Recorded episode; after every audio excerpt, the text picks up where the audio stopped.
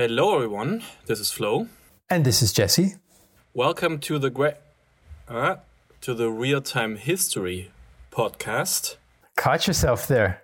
Yeah, you might have seen it in your feed uh, that the podcast changed its name and its logo.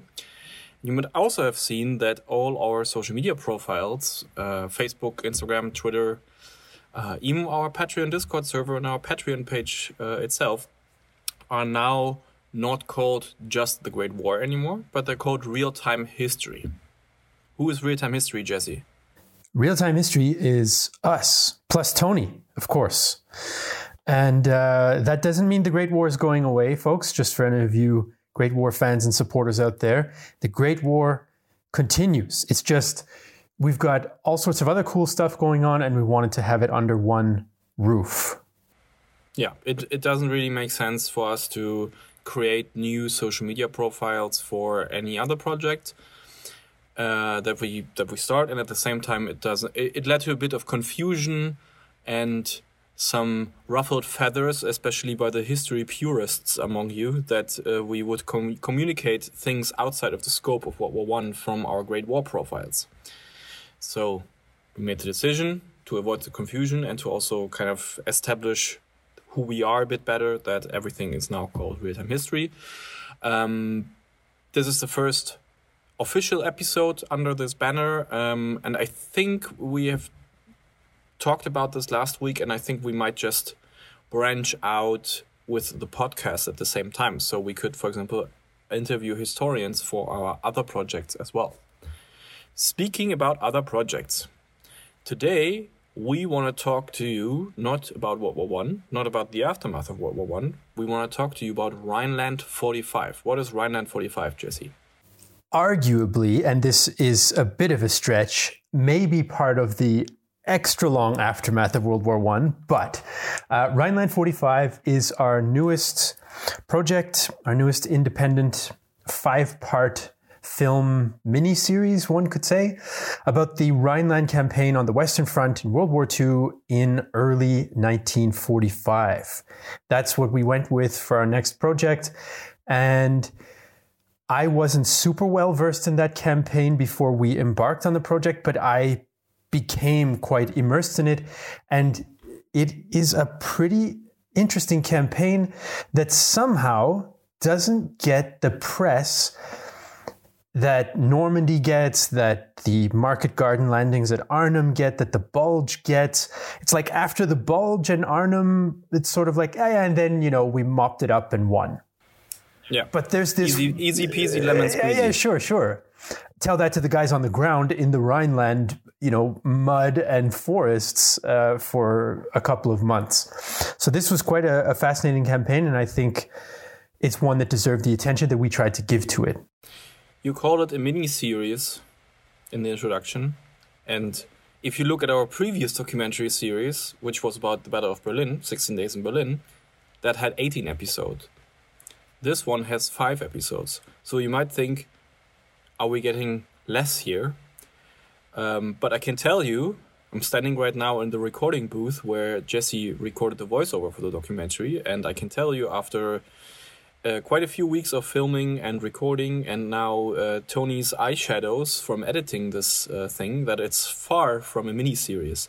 Um, I I'm not. I think we might not quite meet the runtime of 16 Days in Berlin, but it's definitely going to be the longest documentary and the most detailed documentary about this, what you could call the last set piece battle of World War II on the Western Front. Uh, I think we will probably run towards four hours uh, if I'm doing some quick math in my head here. Uh, and these four hours will be filled with everything from the very start of the campaign, which is uh, Operation Veritable, which is basically the first Canadian Army, 21st Army Group, more precise, going into like crossing the border of the German Reich uh, and then into the area, Lower Rhine area there. Um, that's not far away from where Market Garden happens. Might that might ring a bell to a few more of your World War II buffs out there. And it's going to be all the six weeks or even longer um, until they cross the Rhine in Operation Plunder Varsity. Yes, and we don't leave out the British contribution, of course, which is numerically even larger, even though for most of this campaign, most of the British units involved are part of the 1st Canadian Army. And we, of course, also include the American contribution, which is another one that kind of flies under the radar, where the Ninth Army remains under British command in the 21st Army Group and engages in Operation Grenade a couple weeks after Operation Veritable starts, so later in February 45. And these two operations together are equally important to the ultimate objective of destroying German forces on the western side of the Rhine River to make the crossing easier. You might be wondering, if you're a bit familiar with World War II history, why we haven't talk, uh, dropped the names Remagen or Ludendorff Bridge yet, or Patton, or a, yeah, or a certain General Patton. Um, we do talk about it a bit in the uh, in the documentary series, but truth be told, it won't get the absolute focus of it that you might think it should get from the legend and the myth that is surrounding this thing. So it is true; it was one of the first Rhine crossings. You know, we could you could argue that even a few American soldiers in Operation Grenade made it over the Rhine already, uh, but only a handful of them. Um, but I would just just have a look. Um, you can find plenty of uh, footage of uh, the Remagen Bridge online.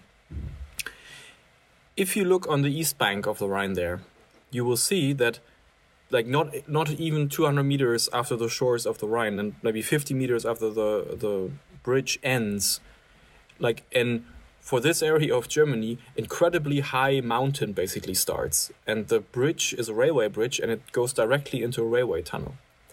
So even if you wanted to uh, use this new bridgehead that you miraculously just had uh, and created, even if you wanted to use it for for an, uh, to exploit it for a breakthrough, like you're gonna have a bad time putting more than like ten tanks there.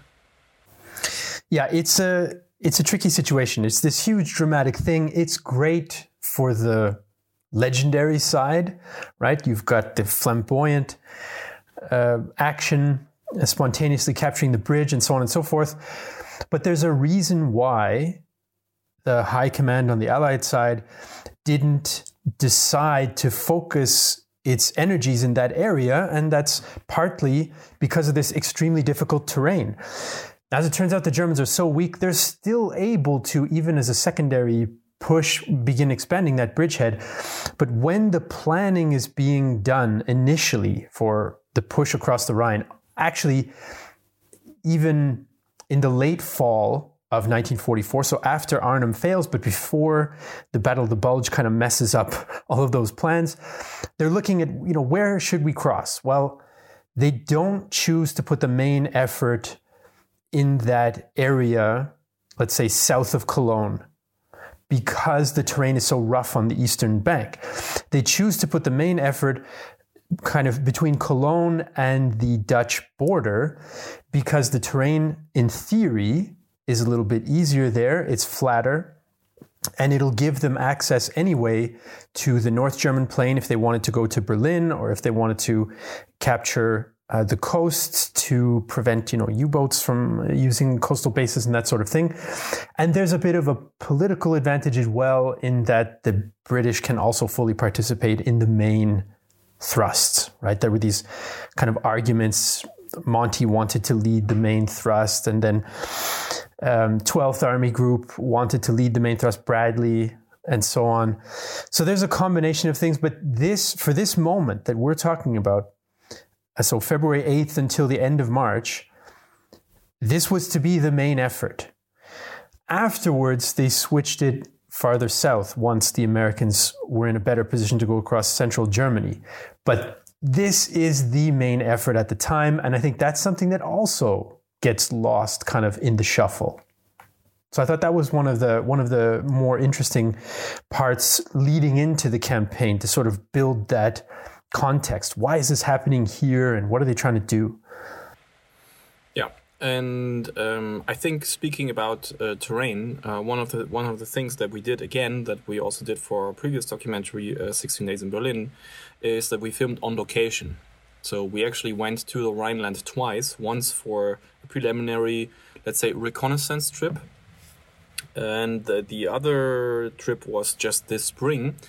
In uh, absolutely abysmal weather, we went to the Rhineland again to film in some important locations from Operation Veritable.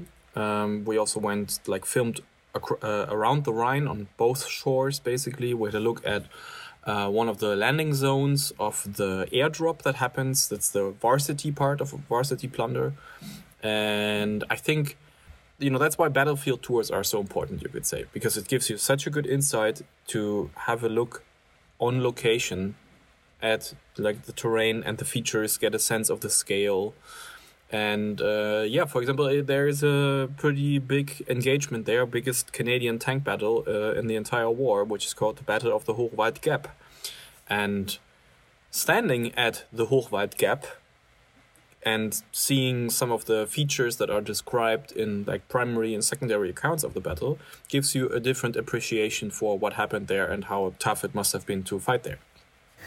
No question. And us being there in March meant that we got to enjoy, obviously, in a much more relaxed context than 1945, but we also got to enjoy slash suffer the miserable cold and wet and windy weather that uh, kind of is the norm in that part of the world in the late winter slash very early spring. And filming under those circumstances was a royal pain, I can tell you that much. So fighting was obviously that, you know, multiplied by a thousandfold. Yeah, uh, that was, um, let's say, the sacrifices that we make nowadays to bring you this uh, kind of history documentary. And another location that we went to uh, was the remains of a, um, of a brickyard in the town of Rees where uh, we met with our local guide there called Bernd. And Bernd uh, has been studying the fate of the forced laborers uh, and the Jewish population in the town of Rees, which is north of Wesel. Um, you will get a bit more familiar with the geography when you watch the documentary. Um, but uh, we thought it would be a very, very important aspect of this campaign to kind of have a look at how the forced laborers um, kind of were involved uh, in this operation, this campaign in this part of Germany, because, like with um, other aspects of the Holocaust and other parts of the war, you know, in spring 45, you have all these horrible images, of course, of the liberations of the concentration camps by the Western Allies and also by the Soviets. But the Holocaust has so many, you know, shades of misery here that uh, we, we figured it would be a good approach to kind of have a look at, you know, just pick this spot that we don't know yet and where we haven't been yet um, and see okay what did the holocaust actually look there yeah i mean and in the wider sense of when we're trying to tell the story of part of world war ii it just made sense i think to me anyway that we integrate this aspect into the story because you can't really separate them so cleanly. And I feel like that was a pretty important thing an important decision we took early on to include it because in just in this area of the lower Rhineland on both sides of the river, the estimates are nearly 400,000 forced laborers. That is a lot of people. And they are in every village, every town, every factory, pretty much in this whole region. They're part of everyday life. They're a part of how the military campaign plays out because as the Allies advance, the Germans are trying to deport these people away from the front lines at the last possible instant because they're they're forcing them to dig the defenses.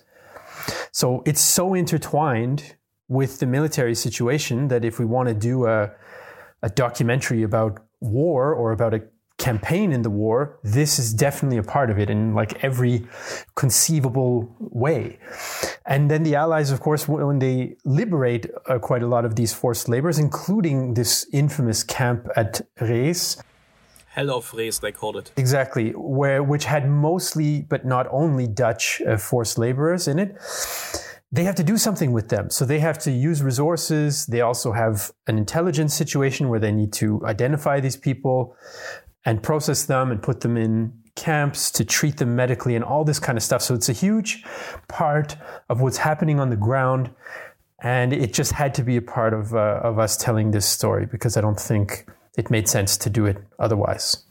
Yeah, uh, um, Chris from Military Aviation History put this in a Twitter thread yesterday about the uh, the Luftwaffe's involvement in the Holocaust, and this uh, he he basically said like without this for industrial scale of forced labor, you don't have any German war machine and you also and the, you here it comes back to the Rhineland. You also don't have any of the German defenses because uh, where we went, where we filmed, is uh, that's where the Westwall used to be, the famous Westwall, the Siegfried Line, uh, which was like a defensive system they built along the German Dutch and uh, German French and German Belgian border.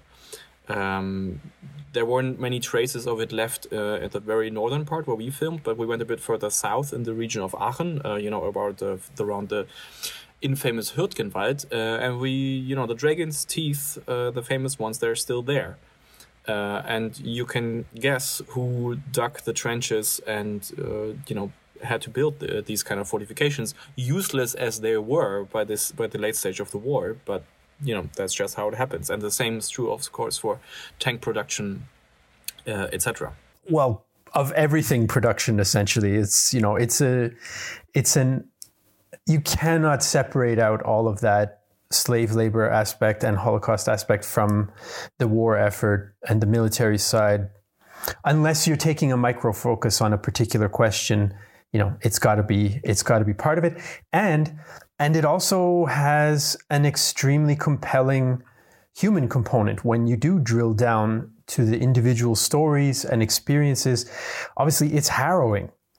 And it's one thing to talk about it on this meta level that it's essential to the war effort, that it's present on the ground, that the armies have to take this into account on both sides in different ways.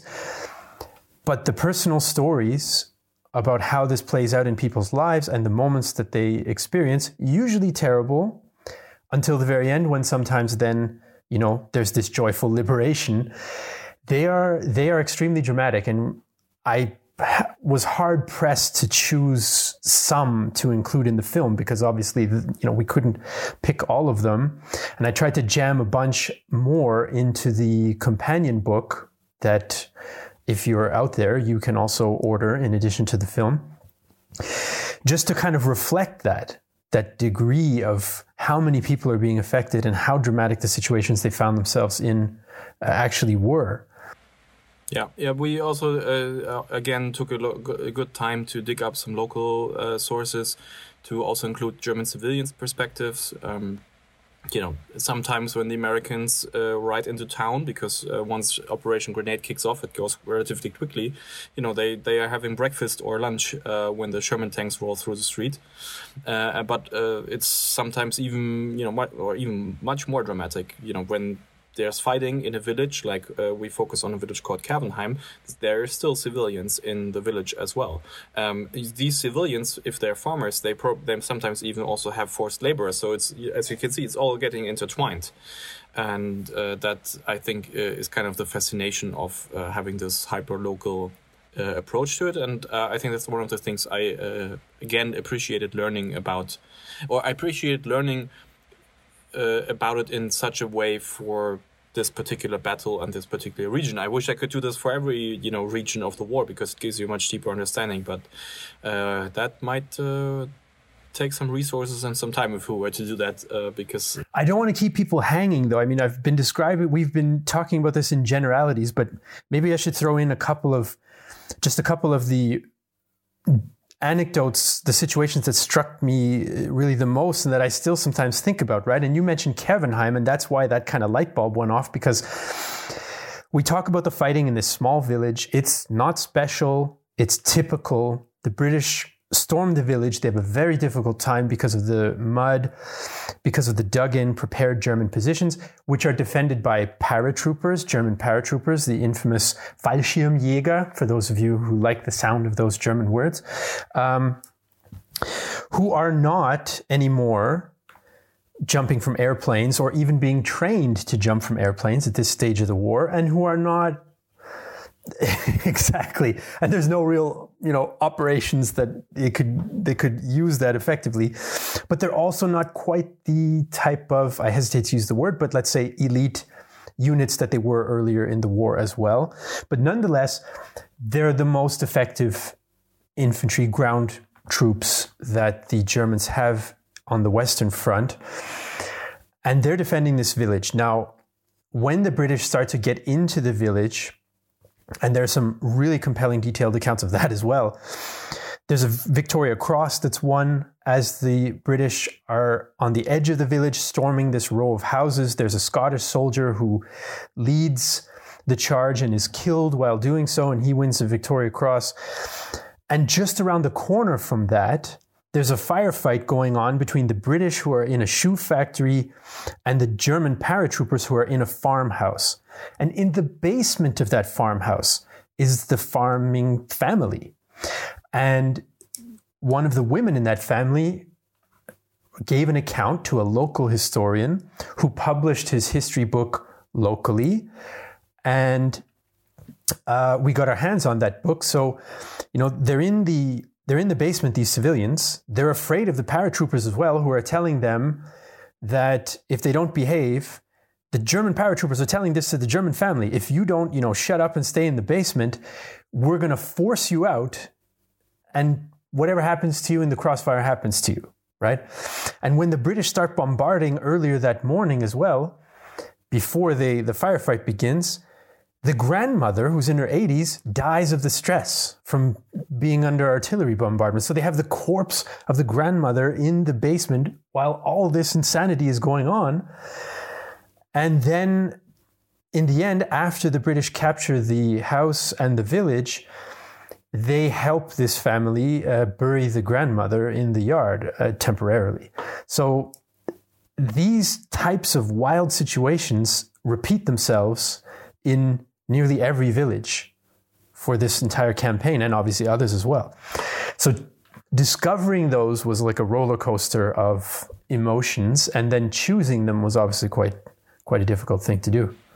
Yeah, totally. Uh, I, it's a good example. Again, uh, now you mentioned the interaction between the um, the paratroopers and the family, because we have quite a few accounts there uh, to kind of highlight the interaction between uh, the German military, uh, the soldiers, uh, or the NCOs, let's say up to that level, and the civilians, because of course, the like a the civilians in the in the in the cities they know how the war you know that the war has come home because since as at you know the latest 1944 the towns uh, in the area get like bombarded and in preparation for this campaign once again they get bombarded by the Royal Air Force and the US Air Force. Um, but like in their interest of the civilians is if they see a German soldier they're not going to hang out their flag uh, the, the Nazi flag out of the uh, the window. The one thing they do want is for them to ideally retreat or make it as quick as possible so that you know they don't offer offer too much resistance so their property and their house uh, doesn't get destroyed they don't get killed uh, cattle survives uh, etc so that they can just whatever comes next it comes quick and you know it's not a it's not a slog uh, to go through. Um, and I thought that was quite fascinating. And also I, I think we mentioned at some point a, a, reminder from high command coming towards to the ground troops reminding them that they're now fighting on German soil and that uh, that they shouldn't like live off the lands uh, like soldiers used to um, do and how the Wehrmacht behaved in most occupied countries. Yeah right. There's this there's this announcement that goes down reminding people hey, this is Germany. You can't just steal everything that you want and need. You can't just like take everything without hesitation. Now, of course, that happened quite a bit, but they're attempting to change the behavior of the institution that they created and sort of fed that behavior for years. And obviously, you're not going to change that entirely overnight. So mm, it wasn't like in the Soviet Union or anything, but certainly German civilians had to worry about their own troops as well as you know being fearful of the allies. Another another one that stuck out at me was uh, a young Soviet girl, because often we think about you know it's Western Europe, most of the Soviet situation is in the East, but they used so much Soviet slave labor that it was everywhere. And sometimes they took quite young people to be slaves. And in this case, we had an interesting account from a young Soviet woman. She was 10 when the Germans arrived in Kiev, in today's Ukraine. And they grabbed her mother and I guess her because they ended up in Western Germany working. I don't know the extent to which the girl was forced to work, but the mother certainly was. And then they're liberated by American troops who give them candy, and she sees an African American or an African origin person for the first time who's giving her candy. And this was like a huge experience in her life, a huge joy of being liberated. And, and that was quite an interesting account to read as well. Bit tricky to translate from Russian, but I think I managed it all right. Yeah. Um, one of the highlights for me uh, and Tony here in Berlin was um, that we got to interview World War II veteran, a German one, that uh, took only a small part, but he took part in the operations that we covered. So, veteran testimonies is something that uh, we get a lot of requests uh, from uh, for from our viewers, from our fans, and uh, there is a certain fascination, of course, with individual accounts, and you know, considering the micro level that we focus on sometimes in our engagements, it it can it makes sense to talk to veterans uh, or to rely on primary sources that they might have written down and everything. Ideally, you know. Um, and this is what happened in this case. Ideally, somebody already did some uh, checking of it to uh, to see if it's you know valid and the memory is kind of like uh, correct in uh, in certain ways. And uh, through a few contacts, we got in, con- in contact through a few corners, we got in touch with the Wölki family, uh, who is from Halbe, actually, uh, which is also a super interesting place I always wanted to visit, uh, uh south of Berlin. You might know it from 16 Years in Berlin, from the Halbe Pocket. So we went to Halbe in uh, March and interviewed Erich Wölki, who was a 18 year old or 19 year old dispatch runner for a Fallschirmjäger paratrooper unit uh, in the late stages of the war. He fought in the uh, Hürtgenwald, on the northern edge of the Hürtgenwald, and he had fought in the Battle of the Bulge. And, uh, you know, through the retreating movements, he basically, even though I don't think he knew it specifically, but he did take part in the early stages of Operation Grenade uh, when he was, uh, until he was captured by the Americans.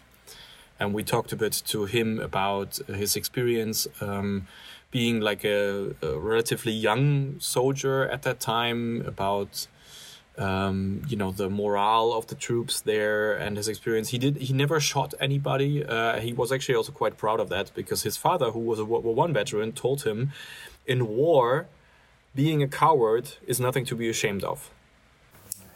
Wise words. My grandfather basically said the same thing as well. Uh, you know, when he was telling us stories about his war experience. And he was also briefly involved in this campaign, which we mention in the film as well. Only for a few days of action because he was recovering from wounds up until then. But that's another kind of interesting element to the film.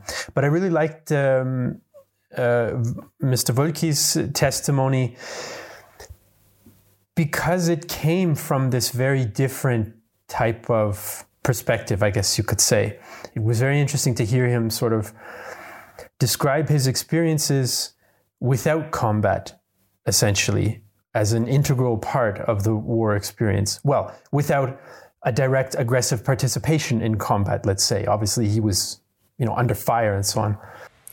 Yeah. As a yeah, as a dispatch runner, he was definitely at the front line and he saw some harrowing stuff and uh, you know we, a lot of his uh, quotes and everything are in the in the documentary itself the one thing that really stuck with me is uh, uh the whole situation when he when he got cap- when they got captured um, to, it, it, really was one of these things that you always read about when you read soldiers' accounts. Uh, how life and death were like extremely random.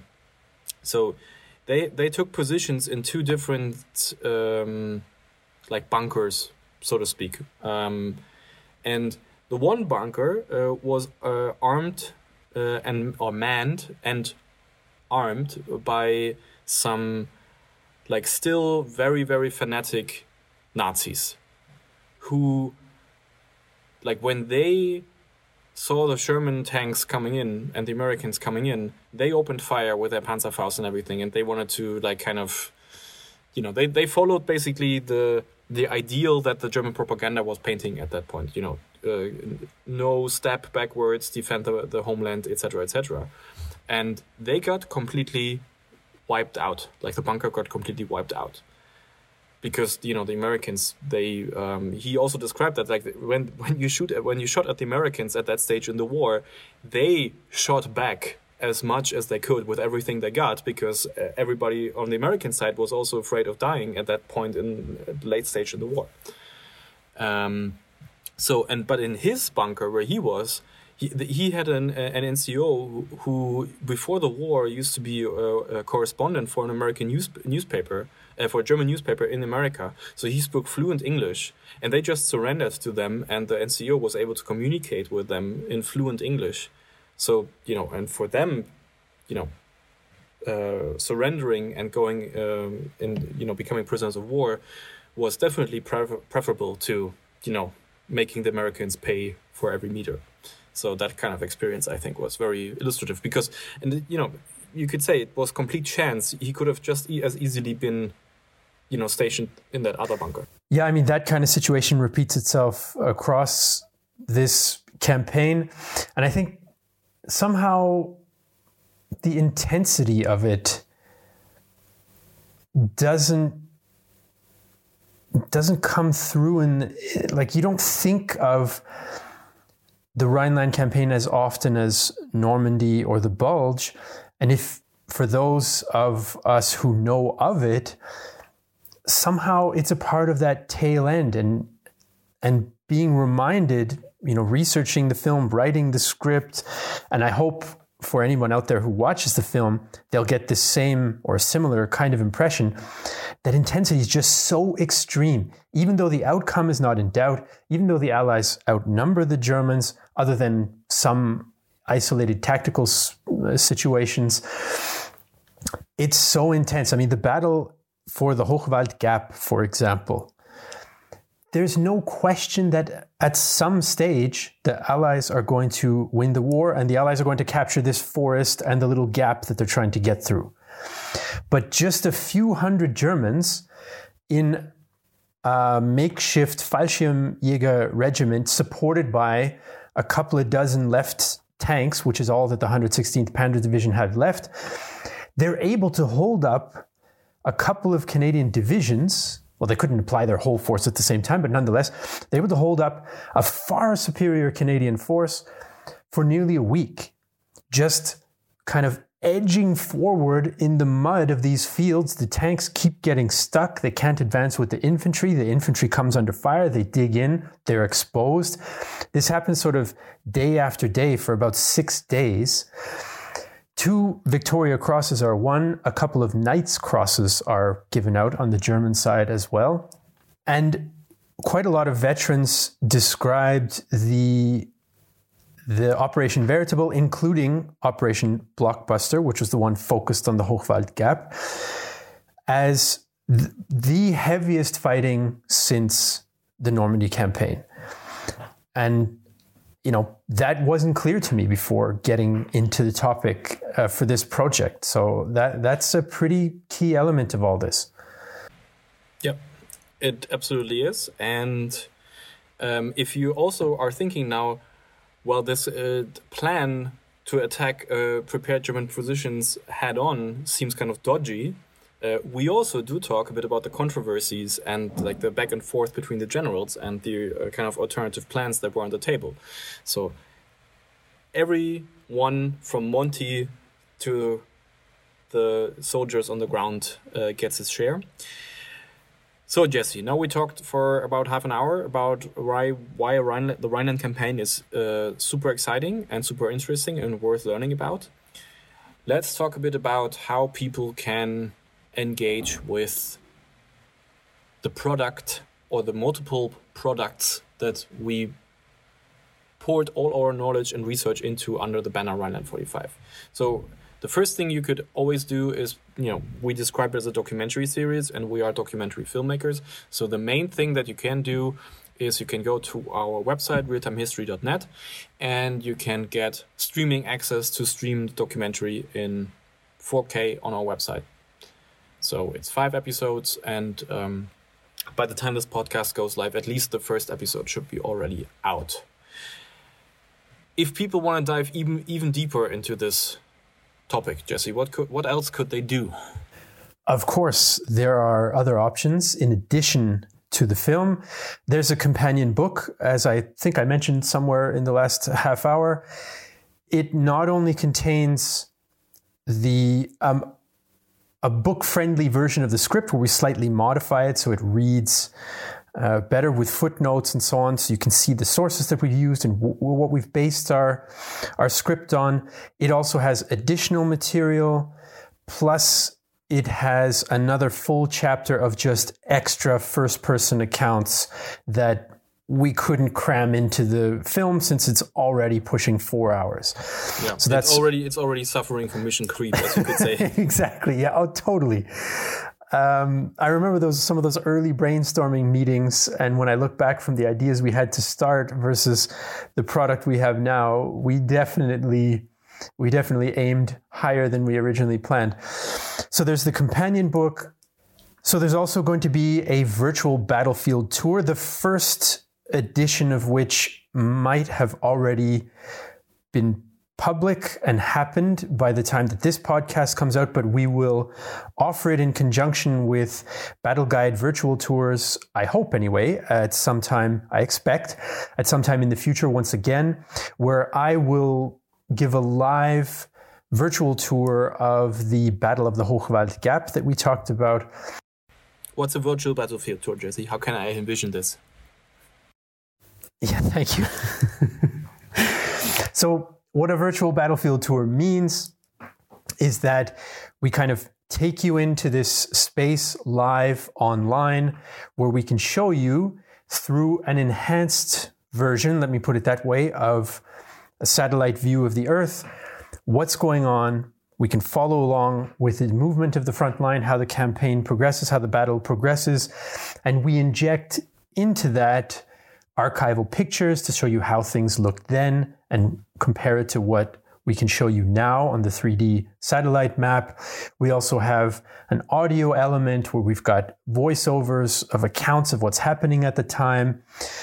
And we mix all of this together to give you a virtual battlefield tour with drone footage as well that we've taken. So we hope that this combination, I mean, given the pandemic and sometimes just given normal geography, you can't come and visit the battlefields very easily, but we hope that we can give you a kind of enhanced battlefield tour with some elements that you couldn't get if you were on the ground. There are kind of pros and cons to an actual on the ground tour versus a virtual tour, but we can include some things in the virtual tour that wouldn't be possible on the ground. So that's kind of the package that we hope we can provide with this Hochwald Gap Rhineland 45 virtual battlefield tour that will be offered a few times throughout the year.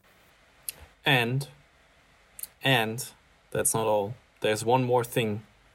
Because you just mentioned actual battlefield tours, there is also going to be an actual battlefield tour uh, with a local company here, uh, run by Matthew, our friend Matthew. Uh, it's called On the Front Tours, and uh, he has been showing us around uh, our, for our documentary projects. Uh, he's a battlefield guide here from Berlin, though he's originally from Australia, by the way. And we are planning to have an actual battlefield tour in, I think, September. Yes. Um, and I'm knocking on wood here. we hope. As you can, uh, at the moment, the vaccination rates and the number, the, the COVID numbers are going respectively up and down. Uh, here in Germany, at least, and all over Europe, uh, uh certainly also in the US and the UK. So it looks like this will definitely be happening. And yeah, it will basically be a three day tour of the Rhineland battlefield with you, Jesse, with me, Flo, and with Tony. And and with Matt. You know, and with Matt, of course. Yeah, um, we're kind of still ironing out um, if we can get one big bus or two small buses. There's a few logistical questions there, but it, uh, if you're interested in it, uh, it's on on the front tour slash run 45. Uh, I will put a link in the show notes as well. Um, naturally, that's a bit more pricey than um, you know getting a streaming pass or buying the book. But um, if you are a fan of Battlefield tours and if you have the means to travel and the time to travel this year, um, might we suggest that this could be a great idea? It'll be a good time. Definitely. Cool. So, with that, all that being said about Rhine 45, um, we hope you enjoy what we did here. Um, in the next episode of the Real Time History podcast, we might just talk uh, and reveal our next project, uh, which will come right on the heels of uh, publication of Rhine 45 which will be nothing like Rheinland 45, uh, will not be about World War II, will not be about the 20th century even. And we're very excited to share it, but not yet. Indeed. The suspension, the suspense and the tension, also known as the suspension, is building.